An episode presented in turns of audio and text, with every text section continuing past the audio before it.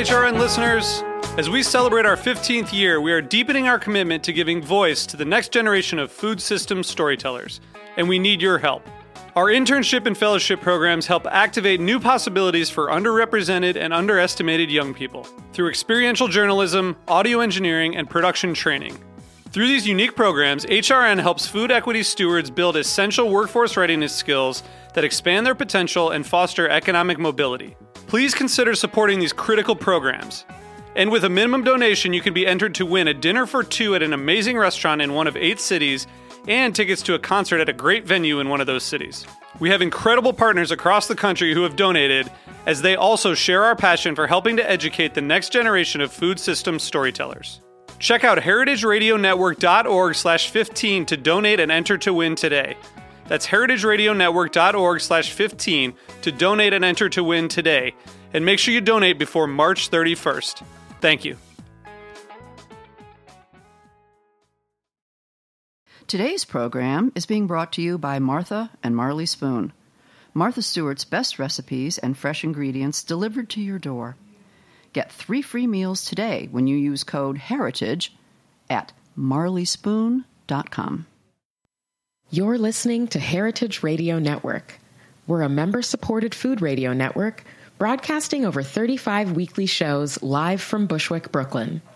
Join our hosts as they lead you through the world of craft brewing, behind the scenes of the restaurant industry, inside the battle over school food, and beyond. Find us at heritageradionetwork.org.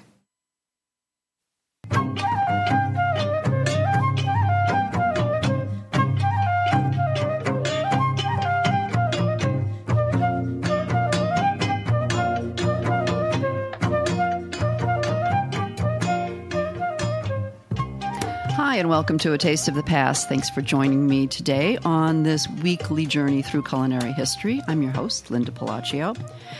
And something very interesting um, has just been published, but it makes a lot of people think about uh, 100 or so years ago. I think, what are we talking, 111 years ago. You may remember, some of you may have been assigned the book in your history classes or literature classes, and that is Upton Sinclair's book, The Jungle. It was a vivid portrait of life and death in turn of the century America meatpacking industries. It was a grim indictment of those factories, exposing the appalling work conditions in the meat industry. His description of diseased, rotten, and contaminated meat shocked the public and led to new government regulations of the food industry. Hmm.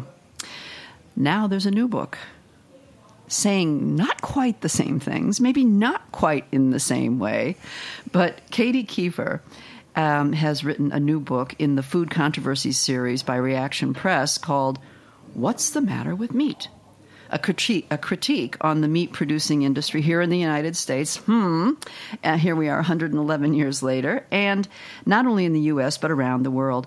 And how it affects our planet, not only the working conditions for the humans in the factories, but how the industry as a whole affects our planet. Katy is a former professional chef and food publicist. She's a writer, producer, and a host of a weekly podcast right here on Heritage Radio called "What Doesn't Kill You." Do I hear a theme going on? No, here? no, it's what question doesn't kill you? What's the matter with me? Yeah, it gets Which embarrassing. focuses on food policy. Welcome, Katy. You're no stranger to this this studio here in the back of Roberta's in Bushwick, Brooklyn. not. I've been around about as long as you have, Linda. That's I think, right. right? That's right. You know, people still read The Jungle to get that realistic picture of conditions in the meatpacking industry. And- But, you know, it was also, the thing is, I mean, it was, yes, it was re- revealing the horrific conditions in the meat packing industry, in the meat production industry. It was also an ex- a book about the exploitation of immigrants in the Chicago area, particularly in that human condition. And it was also a bit of a socialist, progressive movement, kind of political statement. But in all honesty, I mean, your book doesn't do much different. It gets quite the same, in fact, and revealing all kinds of horrific conditions. What has changed and what hasn't changed? Well, going back to that, take us back to the turn of the century. What what was going on there? In terms of anything different in the meat industry? Uh, well, actually, surprisingly little is different. In fact, it's remarkable how much it's the same. Um, as uh, back in uh, the, around the turn of the century, the book was published in 1906, I believe. Um, the jungle, and uh, at that time there was uh, the, a very similar consolidation of the industry to what we have now, where we have you know basically four big packers in each category of meat. Um, and, I, was, I, and I was actually surprised to read there was only four major packers, but that, yeah, wow. I mean, and there's four four big cattle packers. There's four big, you know, uh, poultry and four big hog people, um, and so that, and in fact, that that consolidation in the market at that time uh, led to uh, some anti um, uh, antitrust legislation, the Sherman Act uh, among others, uh, that strove to break up those big consolidated companies so that the competition was fostered in a you know in a more capitalist way. Um, but we have pretty much the same situation now with market consolidation and the impact that that has on uh, farmers. Um, and workers is is pretty much the same. It's it's a, a driving down of price. Uh, so farmers, ranchers who are raising these animals are, um, you know, basically exploited by the companies who are because of their consolidation, are able to dictate price to the producers, because they the producers have no place to go with their animals besides these big packing facilities. So they, if they want to, if they want to make a buck for all the animals they're raising, you're saying they they they're they've got to go to these they have to slaughterhouses these, and producers and absolutely. packers and they really don't have a choice for i mean if you're raising 50,000 hogs and they all come to market weight more or less around the same time you better have somebody who's prepared to accept however many you know tens of thousands you need to uh, take to market at that point. And if you have a beef with the big packer in your in your neighborhood, nice choice and, of words. thank you. Uh, and and you know, and they decide that they they don't have time for you in their schedule. Well, every single minute that your animals are still on feed, first of all, costs you money, and secondly, makes them larger which doesn't conform to the specs that you have to adhere to in order to get into grocery store chains. Yeah. All right, so that's that's a problem with the um, having a you know a, a um, monopoly. That's of, right of these producers. But what are some? What are the? What are really the other? Some of the other big problems, at least in comparing them to the days of that Upton Sinclair was writing about, and I'm sure that the Chicago stockyards were. I mean, they were huge, yeah, and disgusting. So what? What are the what are the big problems we're talking about in terms of of inner industry? Not well, let's say not Mm, no, let's talk about meatpacking too. I mean, aside from the monopoly of these four big packers, what are the what are the, the major problems that you know people are looking at? Oh well, where do we begin? Yeah. No, uh, um, I'm sorry, in, in, in, balance with where yeah. they were 100 years ago. Well, 100 years ago, we did not have concentrated area feeding operations. That was a, a, a phenomenon that began uh, really around the late 50s, early 60s. And describe um, that a little bit for and what that is, what happened was this. Uh, out in Colorado, a family, uh, a guy named William Monfort, um, had he had a uh, feeding operation. In other words, he was he recognized that he could keep sending cattle into slaughter facilities if he aggregated them and kept them on grain for a couple of months um, until you know because grass doesn't grow all year round, right? right, right. so he started feeding animals for his rancher friends. He would like bring the cattle in from other ranchers and feed them until grass was available and then or they got to slaughter weight and then they would ship them off to wherever they shipped them off to. And what he realized was that if he built a slaughterhouse right at the feed yard, then he didn't have to move those cattle. And that cut a piece of the supply chain out and made it cheaper. And so that was the beginning of sort of consolidating uh, and aggregating animals in, in you know smaller facilities, um, and that concept spread very quickly. In fact, it was actually really developed by the poultry industry, but it it got its sort of um, I would say. Uh, it got it, it gained its notoriety more through the cattle industry, um, and that became that's become the norm. So um, that phenomenon is is probably the you know, and that began in the poultry industry right after World War II. Um, again, because uh, it was cheaper to feed them all year round. You had birds all year round. Because before that, chicken was kind of like, if you think about it, chicken was kind of a Sunday night supper. It was kind of a special event. Yeah. It was not the ubiquitous meat that we take for granted now. Default It- default dinner. right. It was. I mean, it was absolutely a kind of a special event. Um, not you know not the everyday thing because people raised chickens for eggs. They didn't raise them for birds for So meat birds. once in a while, you would, you know, Yeah, so when you're- non-laying hen, right, exactly. the axe. Exactly. So, um, and it was really there were a couple of different guys who figured out the model with um, with poultry with that vertical integration, which is what it's called when you start stacking up, uh, you know, all of the the features of raising animals. Um, including uh, the genetics and the eggs, you know, like right down to that, uh, right down to the granular stuff of raising the feed for them. Um, that's what Tyson did so well, uh, and that was actually started by another guy named Jim John or Jim Jewell. But Tyson was about contemporaneous with him, and he really took it further. And he started, you know, he aggregated his birds into a big barn. He started, uh, you know, slaughtering them year round, packing them on ice, taking them to restaurants, and that's one of the ways that, in which he was able to popularize chicken. And then it, it just, you know, it just went on from there.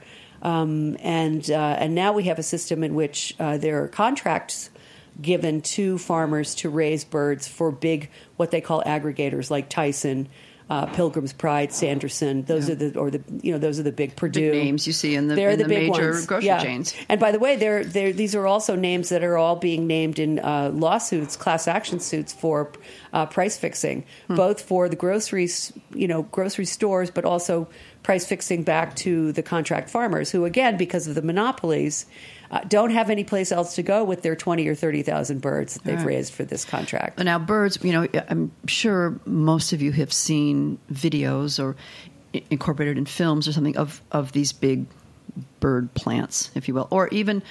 Uh, well, I can't get the images from Food Inc. out of my head.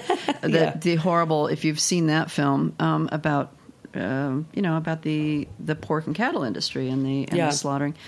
Um, so just and birds are little. Now let's just multiply that to these Yeah. humongous animals. Well, you were asking me about the impact, like what has made the industry sort of worse than it was before.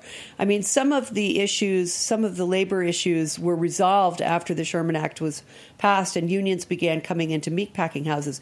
But thanks to the Reagan administration, um, when he busted the the uh, air traffic controllers union, that was kind of the beginning of the end for labor unions in this country, and that had a tremendous impact on the meat industry in particular.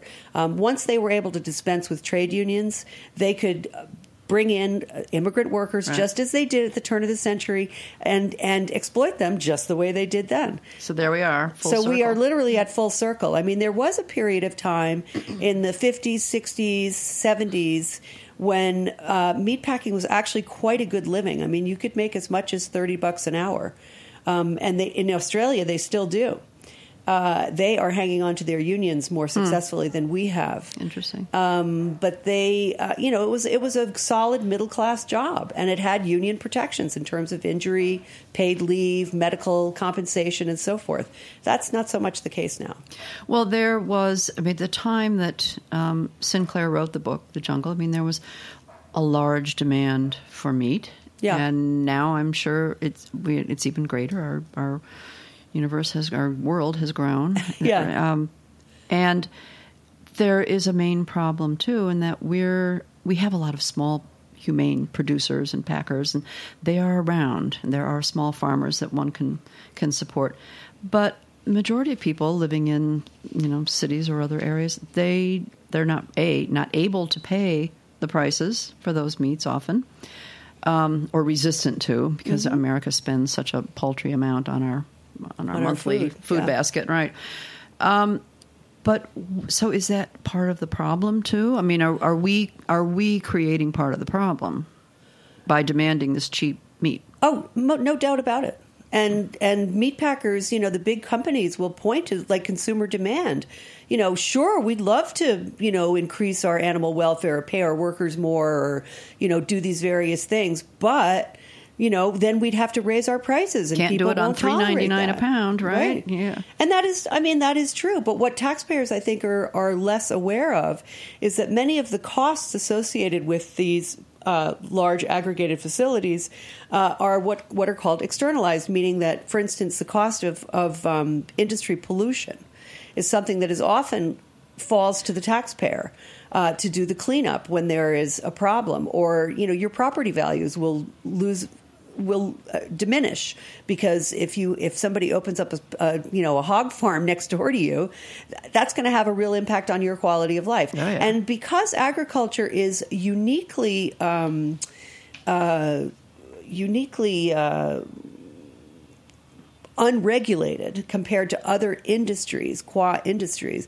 Like they still, it's still called an agricultural concern, but it's really a factory farm, um, and and so they don't have the same regulations for pollution that any other industry would have. So the onus is not on the company to clean up uh, the spill that happens in a river when somebody's lagoon ruptures, or you know to clean up the water uh, in a water table uh, when something seeps into the water table. I mean, it's you know, or to or to provide these uh, contract farms with um, air scrubbers or filters or something that would mitigate some of the odors and some of the greenhouse gases that emanate from these facilities. which can be deadly. and- Oh, and deadly! Absolutely. right? There are route every year. There are accidents of somebody going down to clean a filter or to clean something and being overwhelmed by hydrogen sulfide and ammonia gases and dying within a few minutes. And in fact, if, for example, the big fans that are used to exhaust a poultry or hog house fail, those animals will die within five to seven minutes from the gases accumulated there. So were there similar? There, um, there had to have been similar incidents and accidents, even hundred years ago. I don't think that there was this level of concentration of the animals. And so uh, nobody was aggregating 10,000 hogs. No one had a hog farm that was 10,000 or 20 or 50,000 hogs. That just did not exist. I mean, the waste is something when when we're starting. We are just now starting to read more and more about the impact of the the waste from. Uh, Oh, it's it's tremendous. livestock.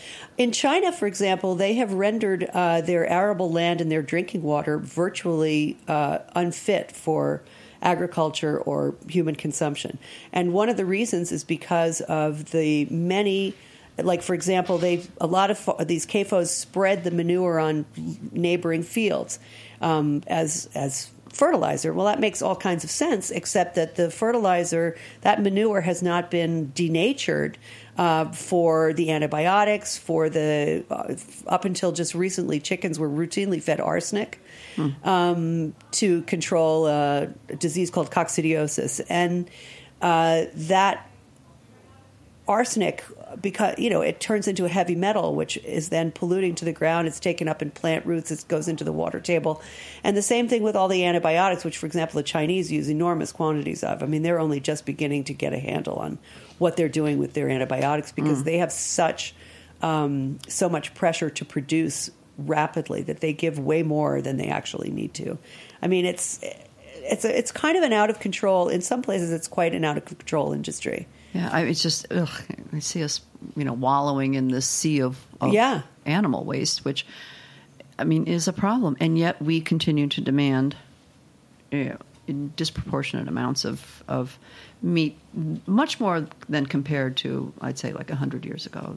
Um, I, I would leave you to to. I, don't, I mean, I don't know. To because I mean I feel like I have a quite a quite an extensive cookbook collection, and when you go back through those old menus, like in the New Orleans Times Picayune Yeah. cookbook or something like that from seventy five or hundred years ago, meat is a big part of the diet. No, you're right. I mean, big and big cuts of meat. Always these huge Yeah. roasts. You know, you're right. I'm. But do you have um, on the at the top of your head or in notes somewhere the per capita uh, consumption in America? Oh, in? America, oh, it's it's well over 50, 60 pounds per person. Hmm. Um, it could be, I don't think it's. I I wanted to say hundred, but it's not.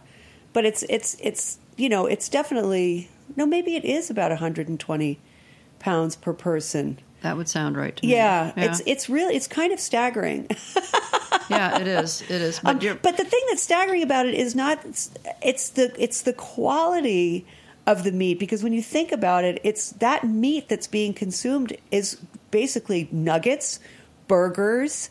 You know, it's fast food that really protein is the main focus in fast food. And so that's, I think, where most people's meat consumption comes from. I don't think that people are necessarily buying themselves a steak three times a week. No, and you don't afford that. Well, and as you just pointed out, you know, you don't pick up a, a, a cookbook and see these big joints of, of meat.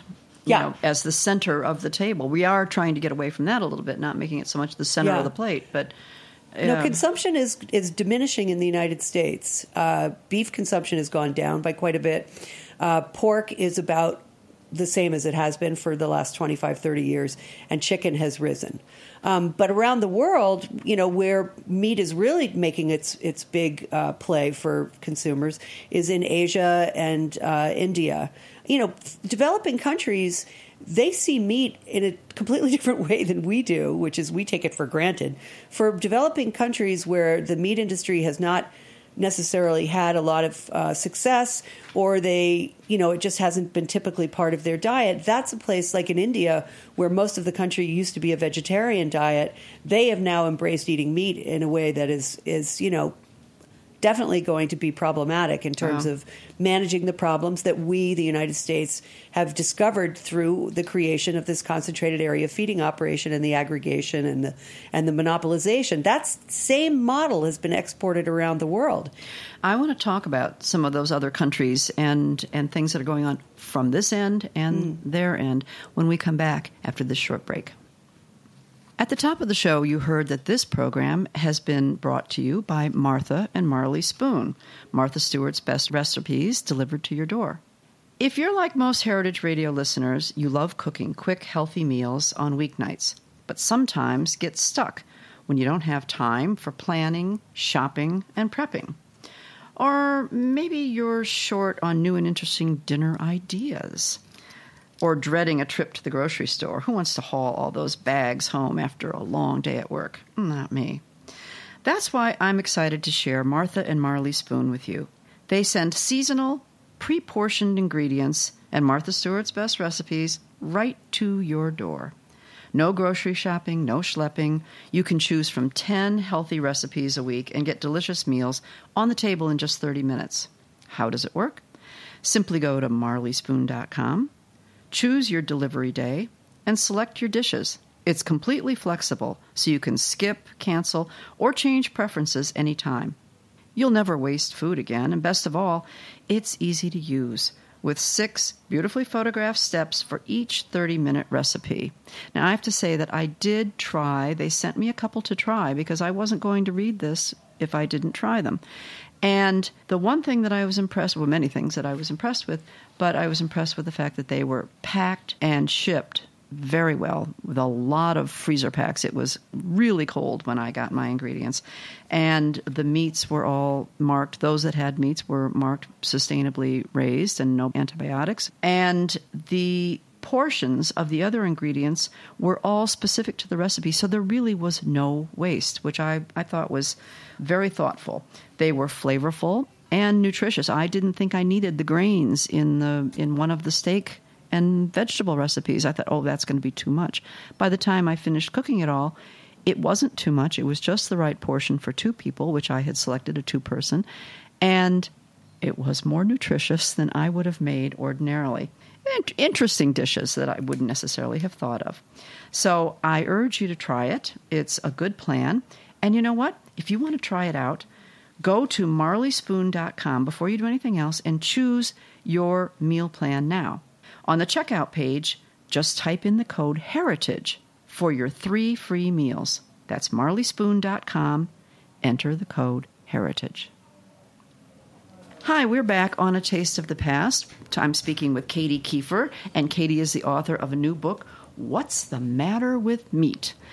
A new issue that's an old issue. It's yeah. not it doesn't look like it's going away anytime soon. But um, and and Katy, this has been your bailiwick now for the past what eight years or so. You've been studying meat industry inside and out, and um, you were talking about the other countries and how they're treating the meat industry and what's happening. Um, tell me a little. There are some countries that are way ahead of us in terms of of their management of the meat packing, and tell us about those and if there's anything we can aspire to. Uh, sure, absolutely. The uh, the European Union has, um, for one thing, they score way higher on animal welfare than any American, any other country does. Um, they uh, typically they don't have the big. For one thing, they don't they don't have the land to do the kind of concentrated area feeding operations that we do. I mean, we think of those as, yeah, it has a relatively small footprint in terms of land, but you've got to have quite a bit of space for it. And they have quite specific rules about how many animals you can aggregate. Because and why is that my favorite word in I this don't show? know, but it sounds know. I've said great. it like twenty times. I'm Makes you sound really smart. I know, right? um, but they, you know, they don't put they they have laws about how many animals can be put into one of these concentrated area feeding operations. So they haven't gone lock, stock, and barrel into that model the way other countries, Brazil, Australia, even to a certain. Actually, I take that back. Not Australia because Australia is all range fed. Right. Um, they've got so much pasture that those animals are just out there until it's time to round them up and take them to the slaughterhouse. They are growing their uh, CAFO industry. They are growing that aspect of it, but it is not the dominant model in Australia as it is elsewhere. Brazil has gone for it. The Chinese love it. Um, even the Indians, which don't typically do as much, they don't do a lot of cattle and obviously not a lot of pork, but they do, they have gone whole hog for the chicken. gone whole hog into the poultry industry. So, um, Well, no, I know our small, the small producers here in America, um, small farmers, even like, like Heritage Foods, who sponsor, who um, started this network, Yeah. um, deal with farmers who practice all these humane, if you can call killing humane, humane killing and treatment of animals um, when they take them to slaughter. Uh, is that by and large practiced by these countries who are who seem to manage their industries better, or I, I, and Yes. is, is this what we're down to? Is is is it really the humane treatment of animals? Is that more what we need to to be focusing on, or Uh, well, in the United States, I, I will give credit to uh, many of these industry leaders um, because they have. I mean, after all, it was McDonald's who hired Temple Grandin In fa- to design better facilities uh, for slaughtering. if people haven't cattle. heard of Temple? Yeah, she's the she animal was the- psychologist from uh, Colorado State University. Who um, there was a very famous biopic made about her, but she um, she is autistic herself, and she has a kind of unique understanding of how animals process information, um, which she attributes to her own autism. And uh, she was able to figure out what was making animals frightened on their way to the killing box, and she designed a whole different system uh, for them to sort of walk through that aided them in uh, remaining calm. And um, and she also made it clear to the animal handlers that you can't yell, you can't be, you know, banging things at them or hitting them. Now, don't get me wrong, that stuff still often still happens. Yeah, right. Um, but it is a much improved system, um, and that is very much uh, something that started here in the United States. And Temple has designed facilities around the world. Um, the Australians have definitely gone for her models.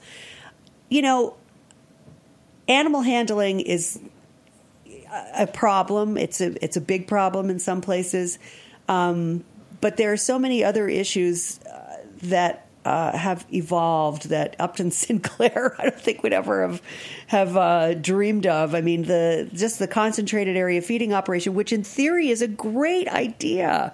It's like brilliant to put slam all these animals into a small place. It's, I mean, the meat industry is always saying it's very efficient, and it is. It's way efficient. But it's, kind of disgusting at the same time. It's kind of know? gross. I mean, you can run a good feed lot. I mean, I've seen a good one. I've seen a few good ones. Well, back then he was also, I mean, he was part of the progressives too, you know, who Yeah. were upset by the growth of cities and, and a lot of the, you know, changes uh, and problems that are, you know, arose from that. We were still, by and large, an agrarian society. And then, Yeah. so then, as you mentioned before, that was farming. You know, you had an animal on the land and slaughtered it when you needed it. You weren't making your income from that. I mean, except then ranchers, except ranchers. I mean, that. Well, I mean, along. by the uh, by the time of of uh, of Upton Sinclair's book, um, railway had, track had been laid all the way out to the west coast. Right. And so the people who were starting to really make money on cattle were the ranchers who were used to ride their, you know, that's where cowboys came from, for heaven's sakes. Like you would drive your cattle up to Kansas City or Chicago. Now, the problem with a cattle drive is that you can't always guarantee a good amount of, of nutritious forage for them.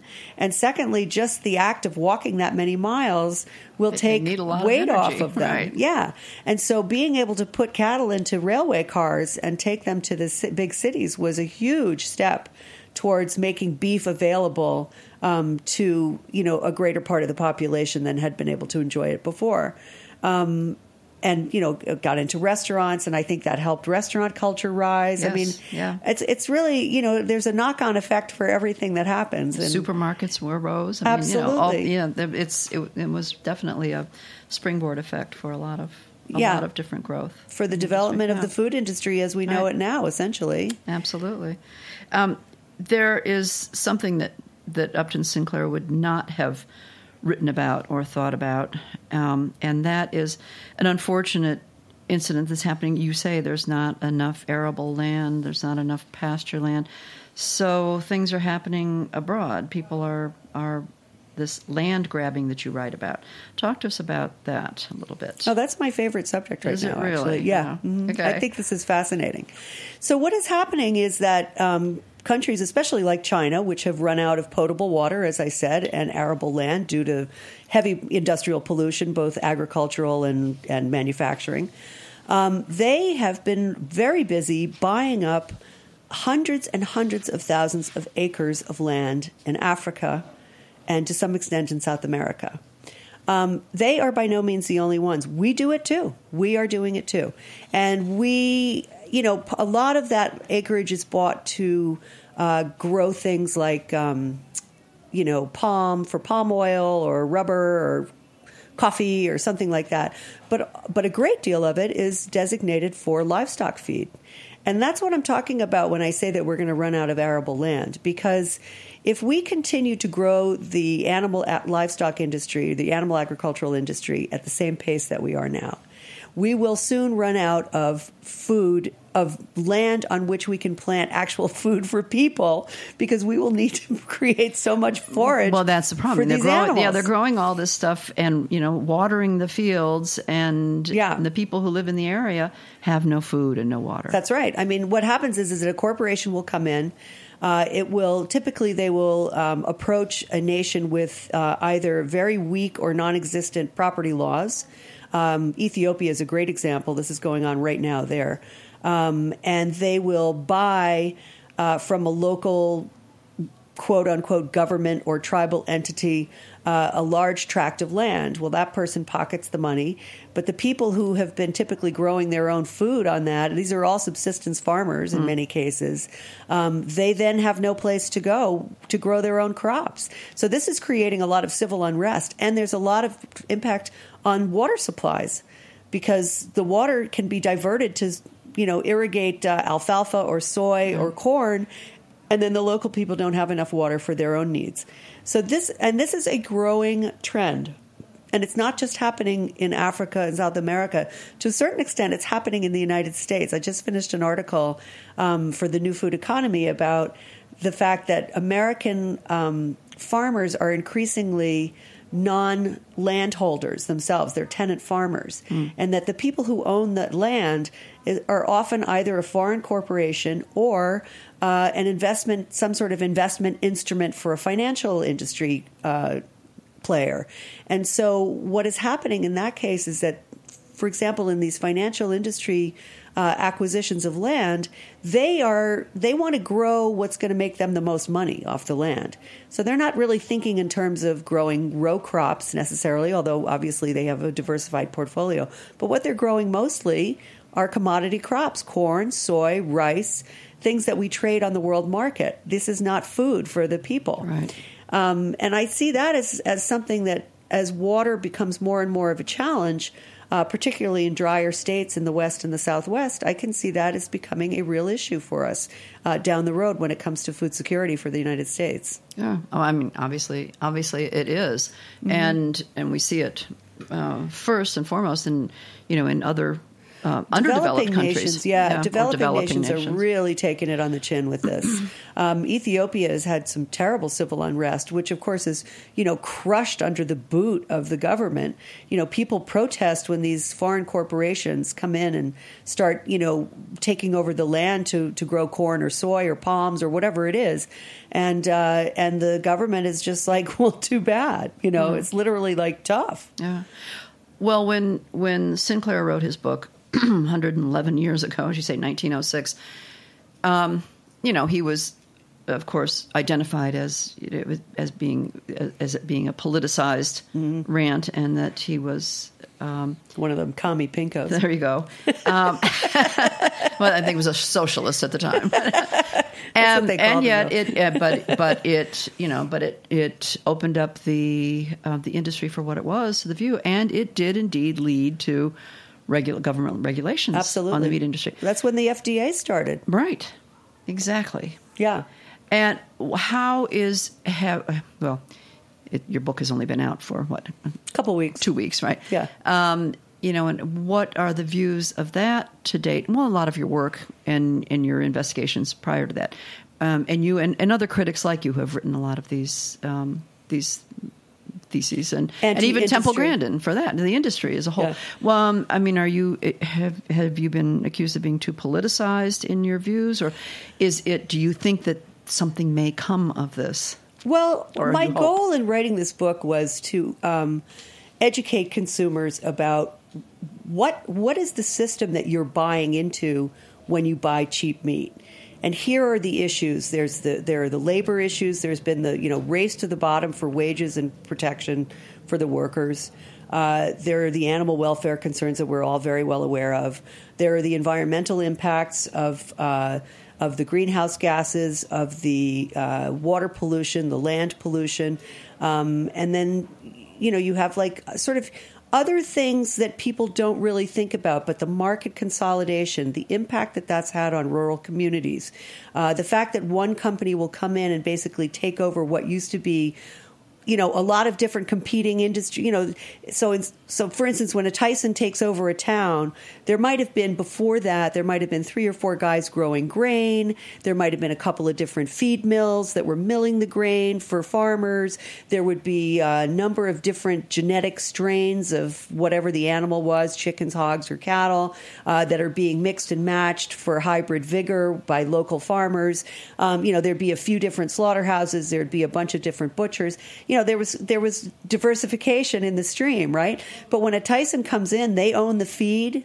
They own the land that grows the feed. They own the feed mill. They own the trucks for the distribution. They own the packing plant. They own the added value processing. I mean and all of that stuff is just consolidated into one and only a certain number of people can you know be employed in that one particular stream. Right. and that has had a very significant impact on rural communities throughout the united states in, in my opinion. So that's that's just one of the things that people don't really think about when they when they are buying into this particular system of And production on the flip side of that, though, it's keeping a lot of these farms alive, which were having a hard time surviving, you know, prior to that.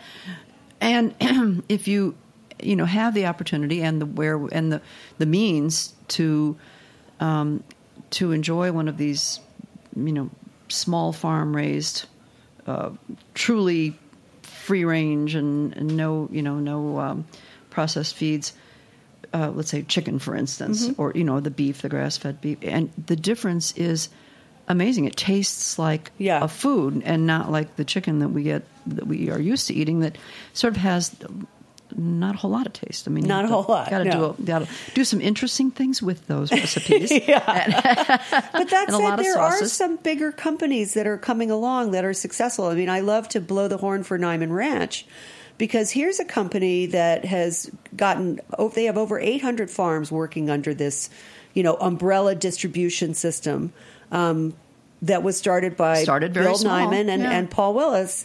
and um, and they've they've made a great uh, a great success of getting that product into grocery stores, getting that distribution, finding right. ways to. And there are some chicken companies that are doing it. Emmer and Company is a good one. Uh, there's something called Hip Chick that is also these are West Coast companies, but mm. that's I mean th- it's starting to grow in the sense that more consumers are worried about where they're getting their meat from. Uh, they don't particularly want to participate in the system. And what it takes for one of those companies to succeed is nothing more nor less than volume. And so, if consumers, I mean, again, to go back to why I wrote the book, if consumers are willing to do just a little bit of research into companies that they routinely see or say they read an article about somebody like Emmer and Company and they don't see it in their local grocery store. Well, go on in there and say I want to I want this product. Right and I'll tell my friends about it. You know, tr- if you can help develop those uh, those contact points and start getting better quality meats into your grocery store, then you are ultimately going to influence the way the really big players function because when it all comes down to it, it's money. I mean, that's all they're interested in. They got to the consumer has a lot more power than they realize. I think so. Yeah. Yes, I really do. Yeah. Interesting stuff. And if you ever had a question about what that meat industry is all about and what it's like, and then of course, unfortunately, the sad part is that there are still these these terrible working conditions existing, and this hopefully will blow the lid off that, and something will have to be done to to rectify that. You know, we'll see.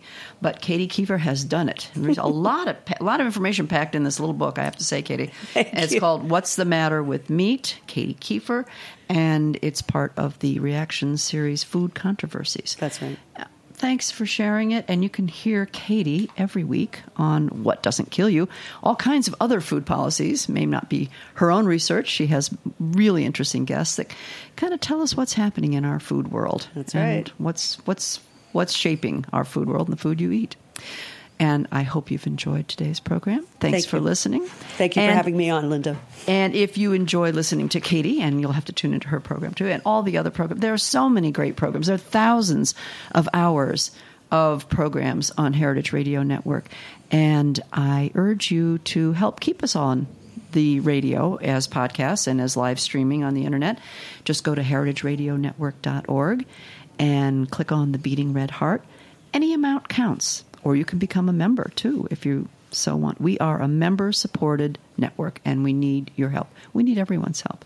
And you can also hear us on iTunes.com and Stitcher.com.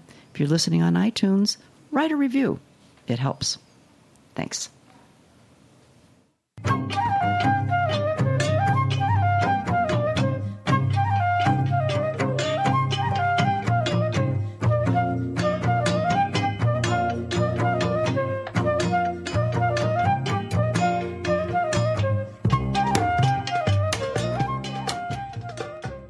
For listening to Heritage Radio Network, food radio supported by you. For our freshest content and to hear about exclusive events, subscribe to our newsletter. Enter your email at the bottom of our website, heritageradionetwork.org. Connect with us on Facebook, Instagram, and Twitter at heritage underscore radio. Heritage Radio Network is a nonprofit organization driving conversations to make the world a better, fairer, more delicious place. And we couldn't do it without support from listeners like you. Want to be a part of the food world's most innovative community? Rate the shows you like, tell your friends, and please join our community by becoming a member. Just click on the beating heart at the top right of our homepage. Thanks for listening.